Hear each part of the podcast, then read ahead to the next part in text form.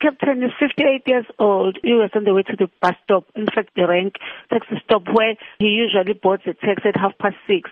When he, he was accosted by a maid, unknown maid, who fired shots towards him twice, once to the forehead and one on the side cheek, on the right cheek, and then he died instantly. Immediately, according to the eyewitness, the red polo came close and made a sudden stop and the suspect was seen jumping into the red polo and then they fled in that getaway polo.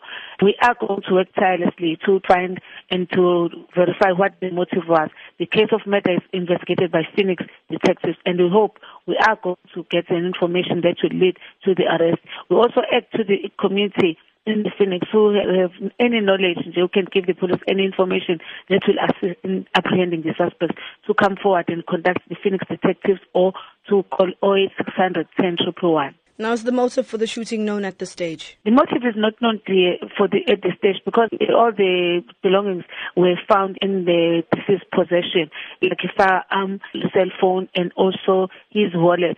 All what he had when he left home was still in his possession. Now, is the identity of the police officer known? Yes, it's Captain Simelane stationed at Point Communications. Has the police been in communication with the family? Yes, we've been uh, with the family. I was coming from the scene and from the families. They are very traumatized. You can see even in the face that they couldn't even talk, but they were trying to cooperate with the police and also with the people that were around there.